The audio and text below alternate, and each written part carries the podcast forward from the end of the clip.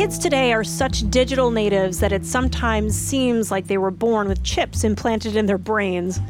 The reality is, online risks are everyday events for teens, but they rarely tell their parents. So, what's a concerned parent to do to help their youngsters navigate online risks and help them anticipate and solve negative online solutions? My guests today have some ideas and some good questions and some good answers. Cybersecurity, data protection, privacy. You like to stay ahead of the curve and listen to experts who are leading the way in deriving greater value from data with a more organized approach to data privacy. You're like us just a few deviations past the norm. You are a privacy Sigma rider. Hey, riders! I'm Michelle Dennedy, Chief Privacy Officer at Cisco and the leader of the band of a great discussion today. We've got two guests today. They are partners in life and on the airwaves. They're the hosts of a brand new, ragingly hot podcast that you need to download and subscribe to today called Their Own Devices. It's a podcast for analog parents raising digital kids. Marc Groman is a leading voice in privacy policy and a good buddy of mine. And his life partner and husband, David Reitman, Dr. David Reitman, brings the human element to the conversation as a medical professional who specializes in adolescent patients. Gentlemen, welcome to the Riders. Thank you. Thank, great to be here. Thank you. It's great. Now, as you guys could tell, these guys have been married forever and together forever. So we're going to have to parse their voices from one another. They've started to sound like each other. Our mothers say the same thing. I think it's very sweet, actually. Um, Marc, I'm going to give you a little bit of background on both of you guys. Marc is an internationally recognized privacy and technology expert who served as the senior advisor for privacy in the Obama White House and as chief privacy officer at the Federal Trade Commission here in the U.S. In fact, uh, my ex accused me of, of being delusional because the White I was telling him that the White House was calling and I couldn't talk, and it was just Marc. I may be delusional, but the White House really was calling. Um, since leaving the White House in 2017, Marc has been advising senior leaders in business and government on policy, risk management, and technology issues. He serves on many boards and advisory councils and frequently speaks about privacy, technology, and innovation. Welcome, Mr. Marc so excited.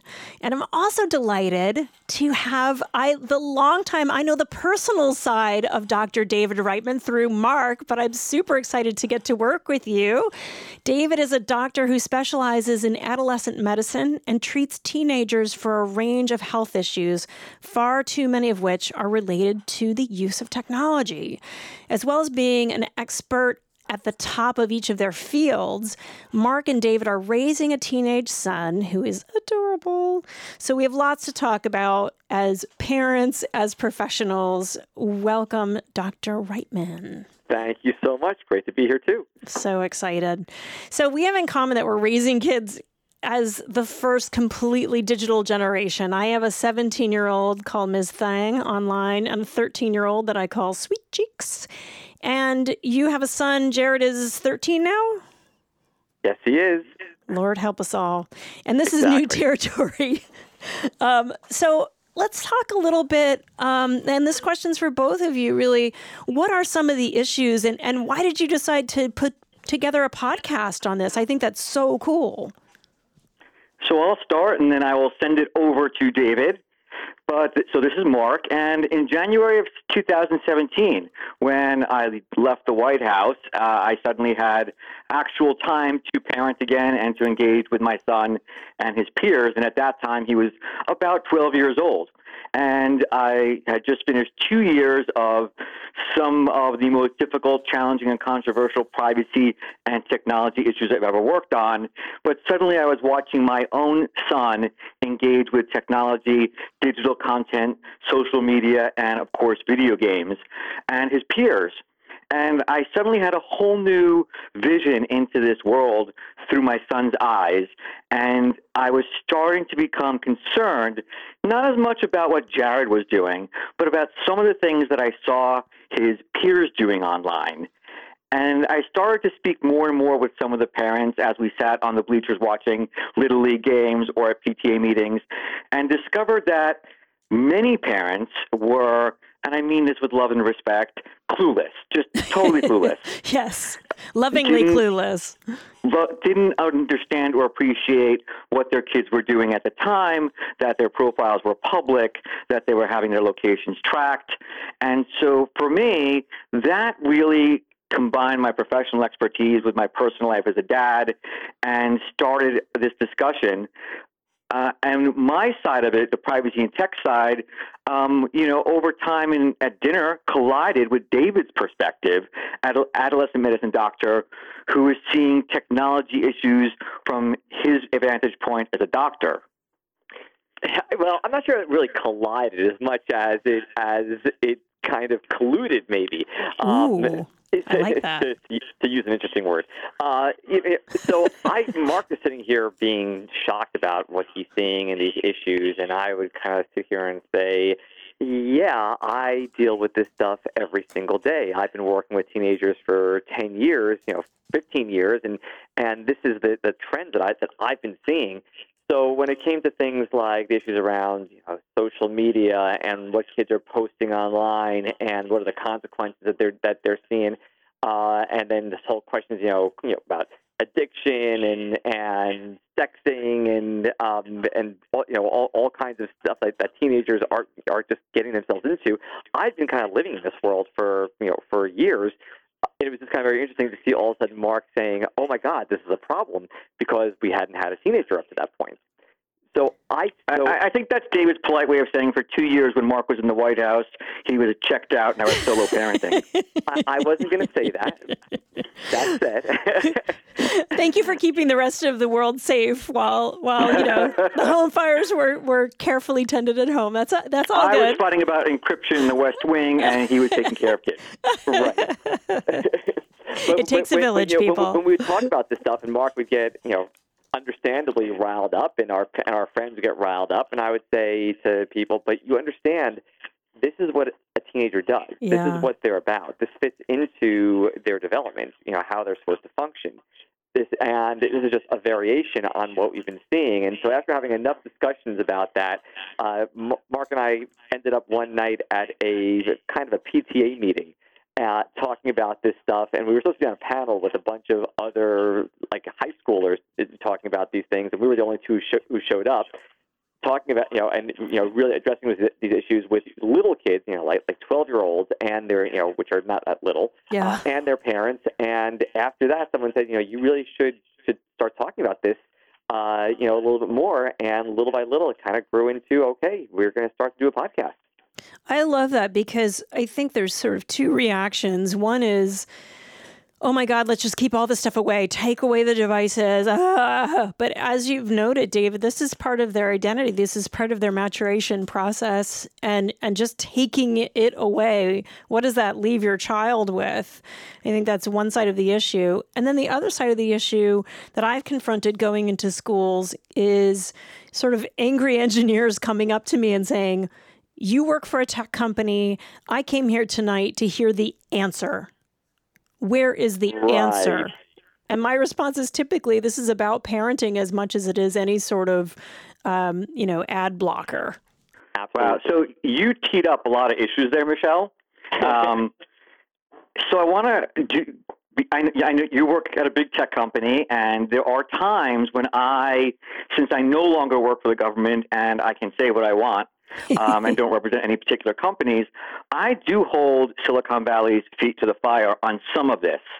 And so, uh, obviously, I'm a passionate believer that parents need to be far more engaged, and I want to talk about that. But I don't want to let tech companies off the hook, right? Because I have highlighted on the podcast my views, um, and others, experts, um, people who've written books that there are features in many apps and platforms and technology that are oriented towards children, and we know it, that are designed to keep them, as they would say, engaged, as parents might say, addicted, uh, and that there are default settings that maximize data sharing.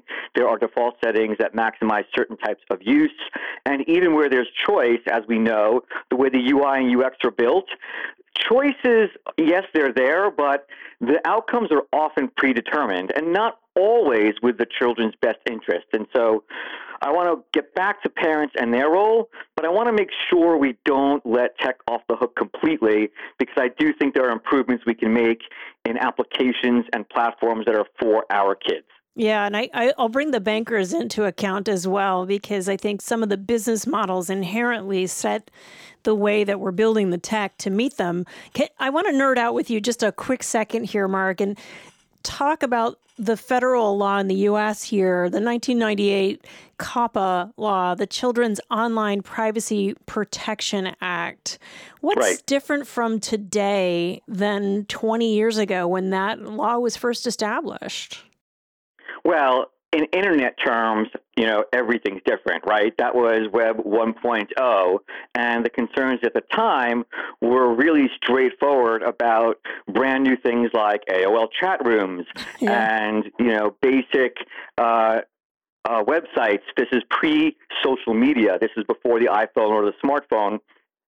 And there were concerns in Congress about privacy and also about um, maybe kids interacting with strangers or predators finding them in this new world of online chat rooms. And a lot of that uh, launched Congress into this debate, as well as work by the FTC at the time. So now you fast forward, you know, two decades really, and we are now in the Internet of Things and a world of uh, social media and user-generated content, uh, and a wide variety of other, you know, different kinds of technologies, data collection, machine learning, algorithms, artificial intelligence, uh, Alexa in your living room, and and other sensors in your home. And so it's really evolved. That said, the FTC did do a update to the rules several years ago and made it clear that COPPA is not limited only to websites, but also applies to things like mobile applications and even uh, smart toys, and, and also updated the definition of personal data to include identifiers. Those were steps in the right direction, although it was controversial. But COPPA and other laws, or in fact the absence of other laws, mean that we're not keeping up with this rapid rate of evolution in technology, with innovation, particularly around, um, you know, I don't like buzzwords, or, but the Internet of Things and this growth of connected devices, where it's not so much about individuals affirmatively giving information to a company or submitting it. It's around passive data collection, passive surveillance, machine to machine communication, making inferences about us. That's a whole new world that we have to grapple with, COPPA and other laws need to address. Yeah, absolutely. And and you know, COPPA, as you rightly point out, in 1998, we didn't have cars where you might have a child sitting in the passenger seat in your smart car that's collecting all sorts of information. So uh, let's let's go back, and I think this this feeds... interestingly though, Michelle. Yeah. A quick closing point on COPPA that's important is that COPPA only applies when a company knowingly is collecting data about right. children who are under 13, or if it's a product or service directed at kids. And so, if a company in the in the scenario you just presented, which is that you have data collection about a kid in the passenger seat, mm-hmm. COPPA likely will not apply there because the company will argue that I did not have actual knowledge that the passenger was under 13 and I didn't design it for kids, so I can collect away. And whether it's willful ignorance or avoiding facts, I don't need to comply with COPPA because I didn't know. Yeah, it's interesting. And I, I wonder if, you know, continue to watch this space, you know, if there's going to be a differentiation between um, self driving minivans and things that are specifically for kids. But I think there's all of that is a, a brave new world, if you will. But I, I, I tell you what, like in my own gut, I feel anxiety. so I want to I want to turn to David for a second. Um, sure. It's my observation as a non-professional. I have never seen the amount of preteens and teens admitted for three day holds in hospitals based on anxiety. Um, suicide anti pacts, where I see kids watching each other online on FaceTime to make sure no one harms themselves, or other kids writing uh, letters online saying goodbye to their peers, either as a cry for help or an actual um, notification. Um, what are you seeing in your practice with anxiety, and how is that intersecting with all of these devices and all of this observation? Well, what I'm going to say is going to be prefaced by the fact, by the the statement that you you can't necessarily sit here and say there's a cause and effect here. Yeah. Um, that that that you know you can't you, you know we there's there's no real data that that that has ever shown that this causes anxiety. How you know, however, it, it, it is a conduit, all right, and it is another mechanism by which kids are communicating. And so, so yes, a lot of this stuff, you know, kids are going to are going to be presenting themselves very publicly online and on Facebook and very you know various different different uh, venues, and they're going to post stuff, and because they don't understand exactly what the you know what they're posting, it's going to be seen by a lot of people. I think that you know, what I will say is anecdotally, and I think that that many of us you know who work with teenagers will see this. You know, is is that is that there is a, a piece of being connected like this that creates anxiety in kids. Mm. Um, it, it just it, it's the fear of missing out. It's the fear of every you know what what what if somebody sends me a text and I don't respond right away? What are they going to think of me? Uh, am I considered to be the loser if I don't respond right away? Uh, the, the, bullying piece that we've uh, talked about on our podcast, it, you know, it, it, it's very easy to do stuff you know bad stuff to another kid if you're just looking at a screen. It's artificial. It, it, there's there's not the personal you know relational pieces that you have to do if you're going to quote bully somebody face to face.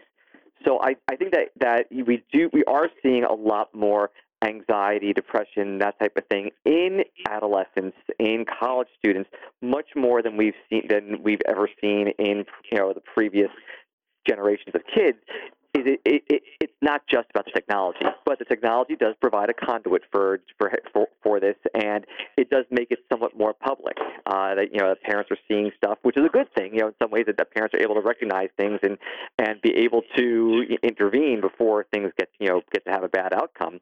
But it, but I think that that we, you know, we are we are seeing that you know we are seeing this whether or not is this, is technology being the cause or being the you know the result of it. Hard to know. Yeah, I, and it's um we'll get more into you know shamefully using our own experience as parents in a second, but do you think and this is a question for both of you, do you, do you think it sucks more to be a kid now? Oh my god, yes.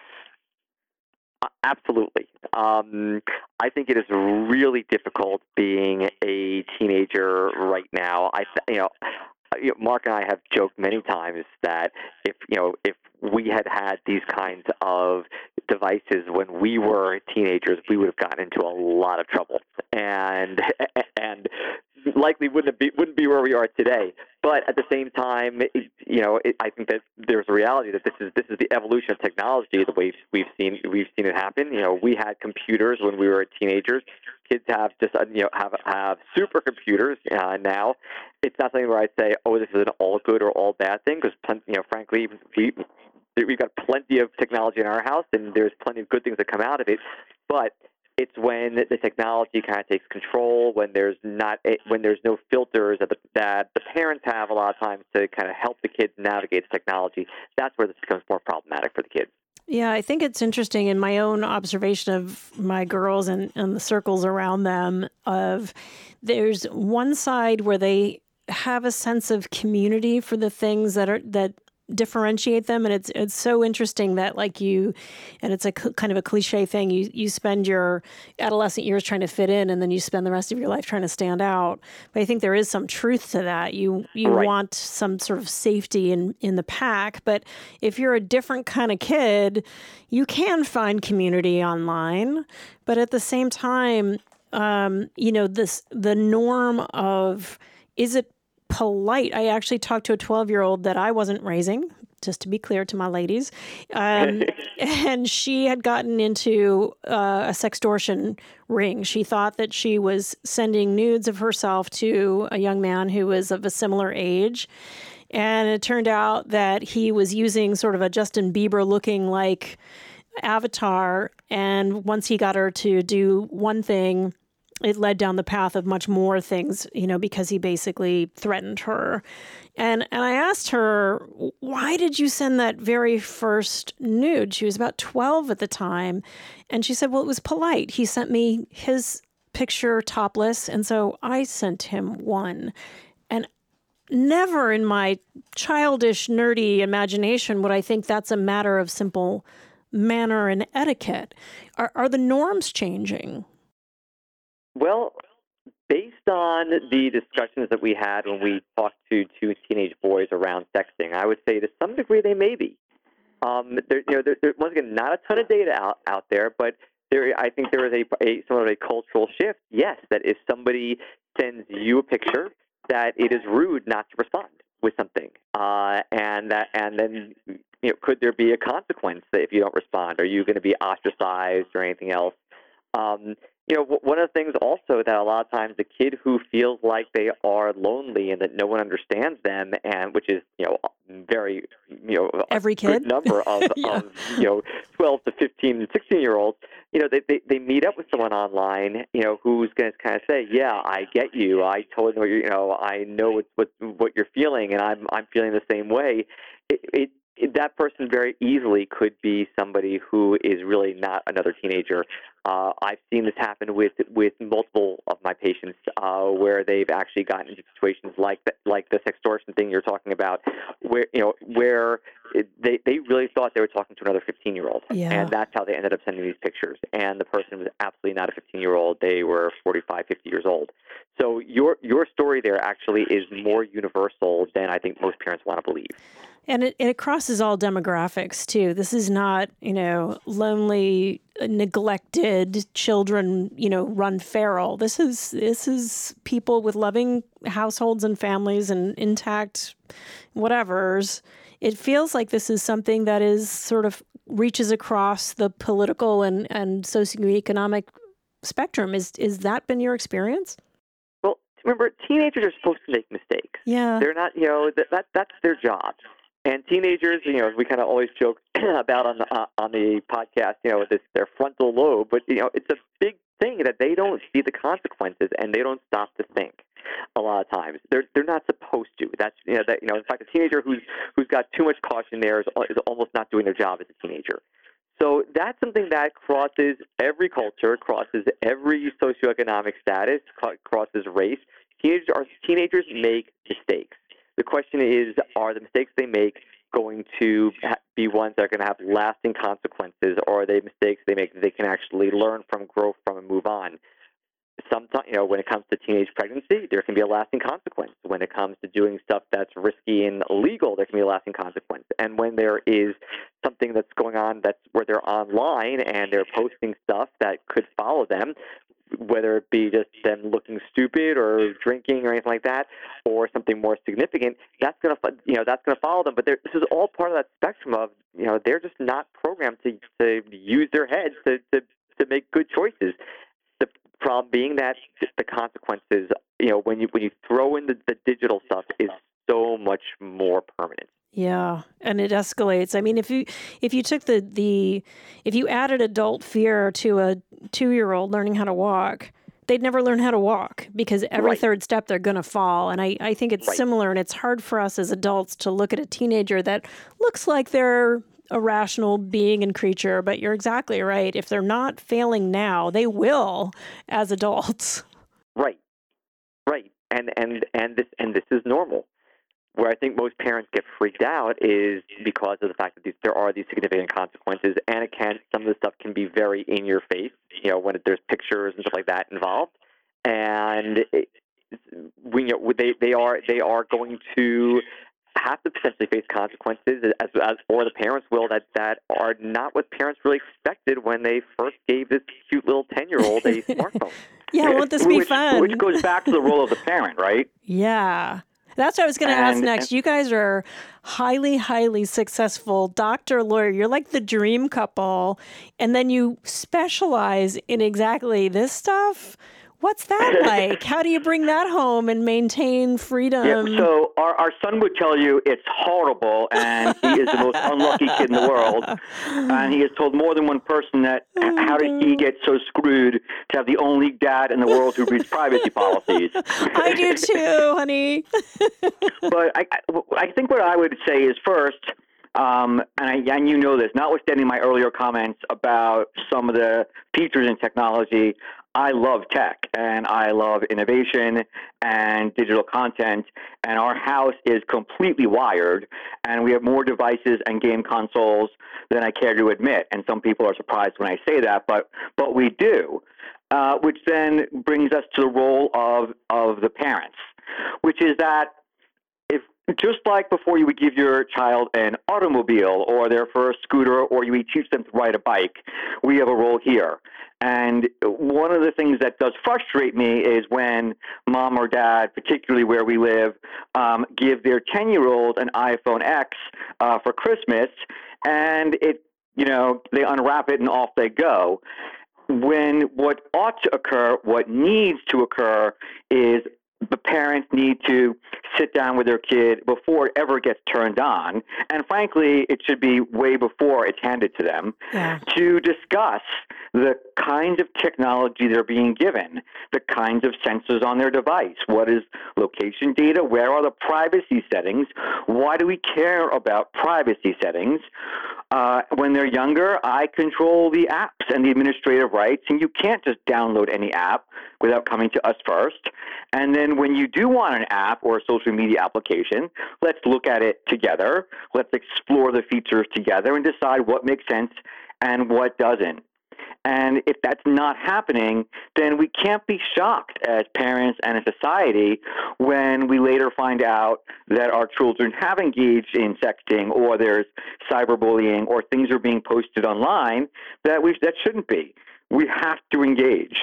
Yeah. Part of it is understanding the technology they use, and part of it is simply conveying to our kids that your our values, our morals, our ethics don't change because you're in front of a screen. If there's something you wouldn't do offline, don't do it online because you're not face to face with someone and, and getting that across as well. Yeah, I love that. And I'll tell you a, a, game that I used to play with the girls before they ever got any sort of thing online. It, it's called Spot the Risk. And we would use stories in the paper or even just pictures. And sometimes I would take the pictures on my phone and say, spot the risk. And sometimes it was like, here's the driver's plate, here's the address to our home, but you think you're taking a picture of your best friend. Or here's a picture of a sleepover, but your friend is like getting dressed in the corner. Or here's a picture that one of these faux celebrities have posted of their butt and look at the comment section. You know, spot the risk is like something that an analog parent and a digital kid can come together and have at least a discussion about you know why it's my concern. Why does this make me uncomfortable for you? What you know when you say it as being friendly i see it as permanently going up on a dartboard somewhere. Um, so we're sort of running up to the to the top of the half hour here and i don't want to escape without asking you guys both your takeaways for parents caregivers privacy professionals, lawyers, you know, what are some quick wins here? Um, uh, my recommendation, of course, is to subscribe to their own devices where you can hear Marc and David talking about these things. So that's my reco. What do you guys, some takeaways for, for parents and caregivers? Marc, want to go first? So there are a few quick quick ones. Um, you know, if you have not had this conversation with your child at least 12 times, you're not being a parent, which is that delete doesn't mean delete. And so teaching our children very early and quickly and repeatedly the lasting potential consequences of data, posts, and photos you place online. Whether it's Snapchat or any other platform, data can be there forever. And, uh, and making sure they can try and understand that in their own terms not as a lecture, but make it relevant to them and explain that um, just because you want to post something about your principal today, maybe not a good idea. Uh, and then the other thing is just this higher notion of um, bring your values to your digital life. Like Yeah. they're not separate. And again, it goes to this point of if there's something you would not say to a peer on the playground face to face because you're online on social media looking at a screen, does not make it any more acceptable or any less harmful. And trying to get those two points across. Um, you know, we don't have time for others, but you asked for a couple, and so I like those those two nuggets. So, and as the doctor of the couple uh, here, I would also throw in a couple things of, or a few things uh, having to do with, you know, remembering that there is a life outside of one screen and how to kind of continue to parent and finding that balance. You know, the big thing that I see with my patients is that screen time tends to intrude onto sleep time, and you know, making sure that there are some pretty solid rules about how you manage bedtime, what time screens go off, uh, what time gaming stops, uh, what time uh, they're allowed to send that final text or you know instant message or that type of thing at night. Um, really talking about not having the screens in the room so that there's not going to be buzzes or notifications that are going to wake the kids up. Um, as well, you know, as well as the general about you know the fact that you know, having technology, I really do believe, as a doctor as a parent, is a privilege. Just like being able to drive a car is a privilege, it is not a guarantee. It is not something that is a right.